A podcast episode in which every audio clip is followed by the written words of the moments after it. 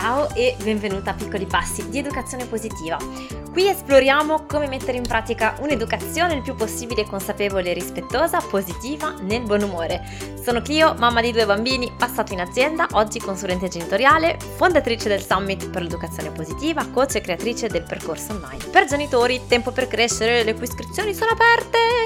Questa settimana, felice di ritrovarti, mi raccomando gettati sull'occasione, non vedo l'ora di uh, fare questo percorso insieme a te. Oggi ti invito a considerare nuovi punti di vista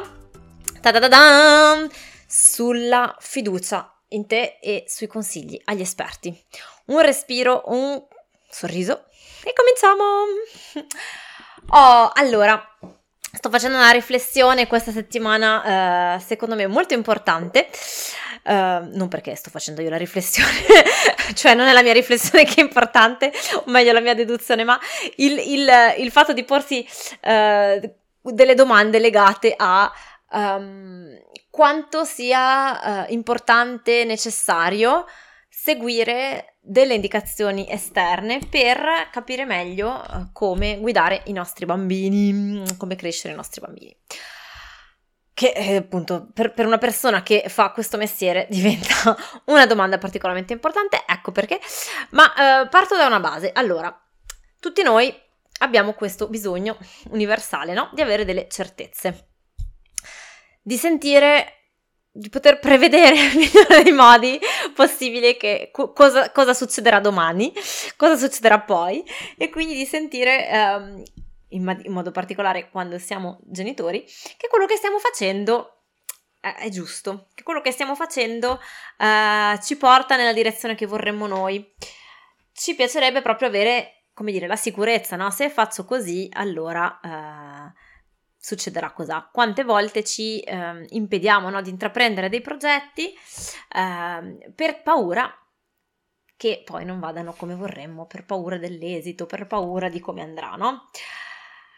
Ma, uh, come dire, è una cosa impossibile. ecco, è un'illusione impossibile eh, nonostante questo bisogno, quindi con- cerchiamo costantemente di convivere, no? In questo paradosso tra il nostro bisogno di certezze e l'assoluta mancanza di certezze che ci circonda.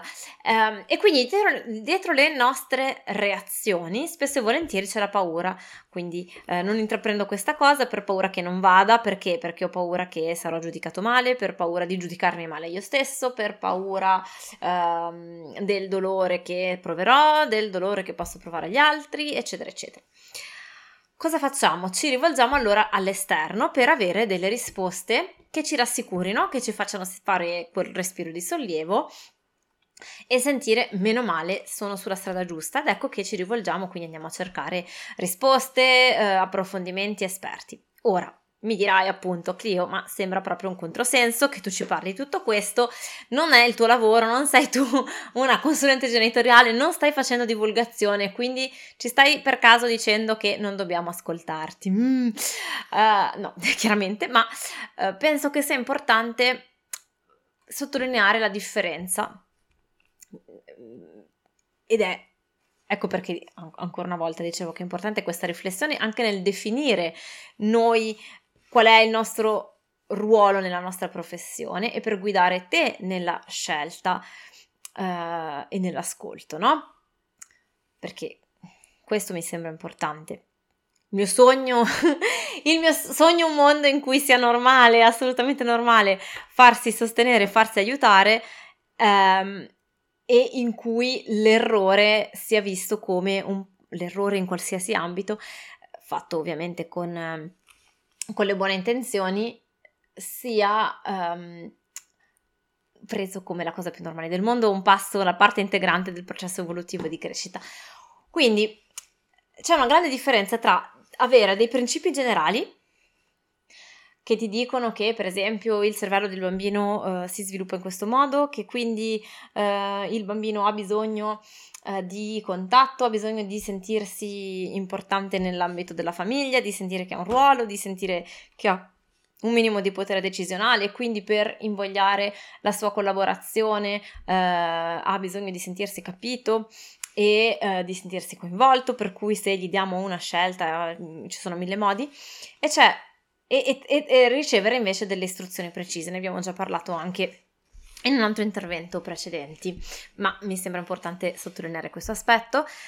E quindi c'è una differenza tra il coltivare questa fiducia no, e l'ascolto di me stesso o di me stessa per fare chiarezza in me e capire quali sono davvero i miei valori, i miei principi, quali sono i bisogni dei miei bambini e quindi poi usare le indicazioni generali degli esperti per cambiare il mio punto di vista, per ampliare la mia prospettiva sulle cose e quindi trovare la soluzione che si adegua a me, al mio bambino, alla nostra famiglia rispetto a invece seguire pedissequamente tutto quello che, ehm, che mi viene proposto, anche quando va contro magari il mio primo istinto.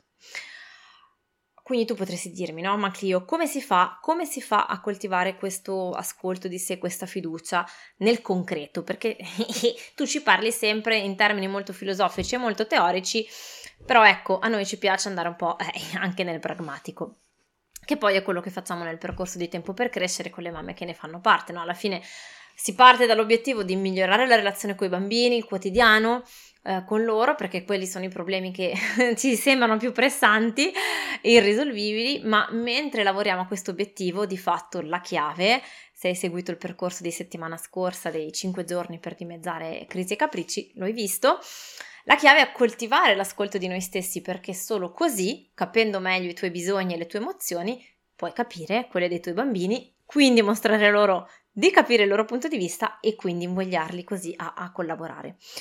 Um, per cui se vuoi saperne di più, ripeto, sappi che questo è il tuo momento, le iscrizioni sono aperte fino a stasera.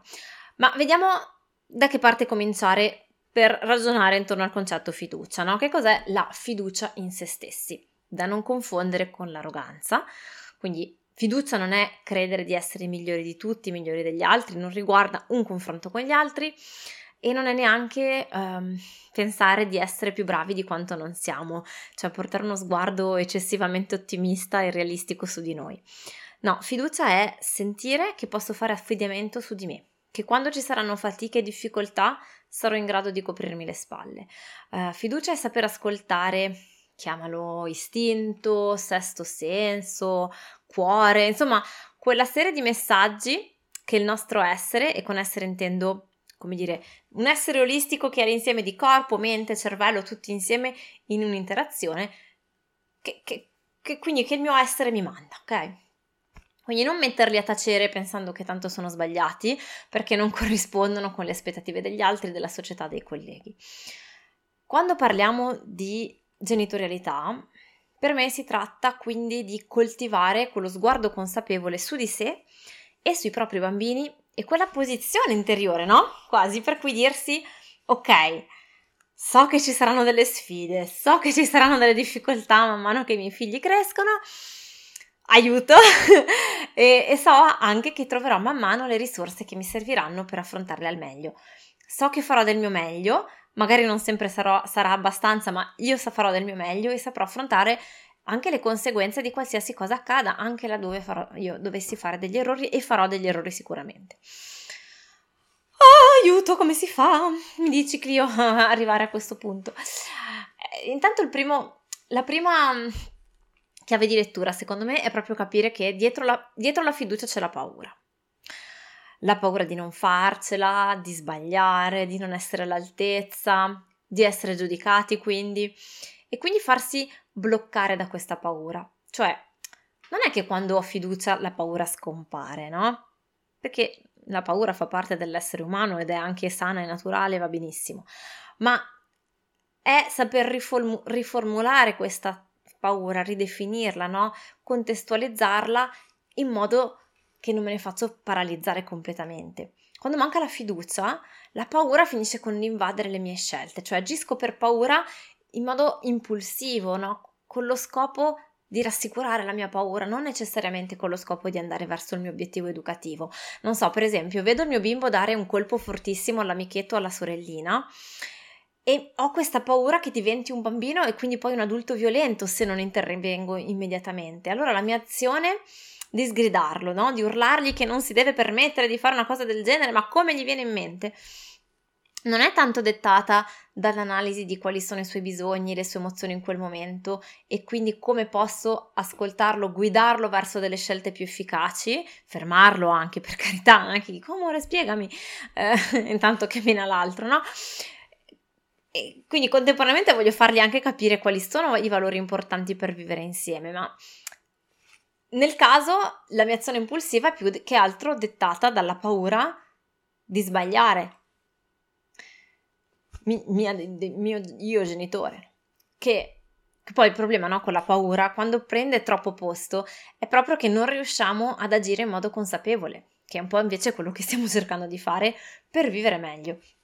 Allora, la prima cosa, a mio avviso utile, per tornare passare dal, dal, dal, discorso filosofico, dall'essere al pratico, è fare un periodo di osservazione. Quali domande mi faccio nel mio quotidiano con i bambini, no? Per che cosa chiedo consiglio o vorrei ricevere istruzioni?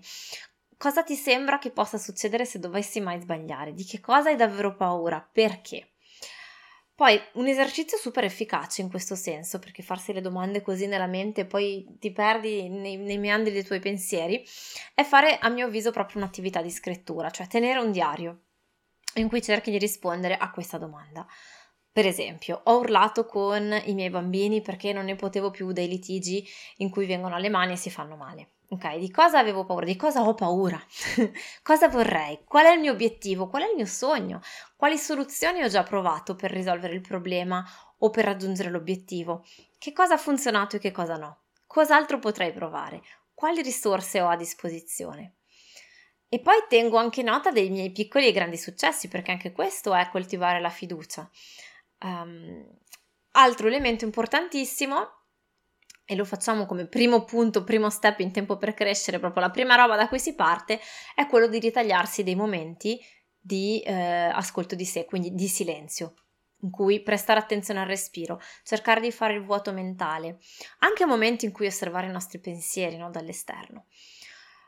E poi l'ascolto del corpo, lo yoga, la meditazione, il pilates, anche solo una passeggiata fatta con regolarità in cui prestare attenzione alle tensioni, alle sensazioni del corpo, riallacciare questa, questo rapporto con noi stessi. E chiaramente non è che sono ricette miracolose, tu sei lì di eh, cos'è sta roba? Sì, la meditazione, lo yoga, oh. sempre la stessa barba, non ho tempo. Um, fermo restando che le ricerche in questo senso sono tutte univoche nel dire che eh, sono in realtà delle chiavi fondamentali per vivere in maniera più armoniosa e con maggior benessere nella nostra vita. Ma chiaramente, ecco, non sono le ricette miracolose con la bacchetta magica dall'oggi al domani, ma sono proprio delle nuove abitudini da coltivare per, la, per coltivare giustamente in parallelo questo nuovo rapporto con noi stessi. Ecco perché è efficace fare dei percorsi come Tempo per Crescere o l'ascolto di eventi come il Summit, che tra l'altro si terrà tra poco, no? Spero che sei, tu sia pronto. Perché è un po' come quando cioè, vuoi dimagrire o vuoi tornare in forma. Eh, non è che basta andare in palestra una volta e fare l'esercizio perché come per, per miracolo tu siamo scolpiti e abbiamo perso i chili di troppo, no? C'è bisogno di un allenamento, quindi di una regolarità, c'è bisogno di acquisire nuove abitudini e c'è anche bisogno di un supporto, di un sostegno per evitare di ricadere nelle vecchie abitudini di prima, ehm, per non sentirci da soli, per anche non cedere magari alla noia, alla fatica, eh, per creare un contesto positivo intorno a una cosa magari faticosa.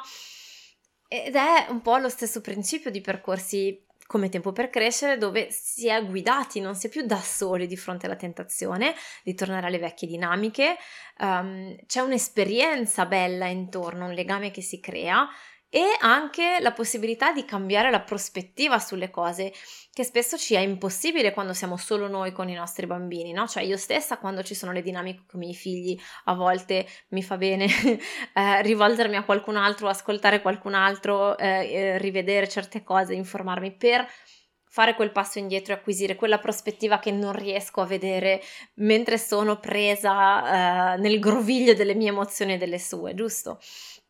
Quindi non si tratta, ecco, di smettere di ascoltare i podcast, di leggere libri o di seguire degli esperti. Non ti sto dicendo di smettere di fare tutto questo, sono tutte ottime cose.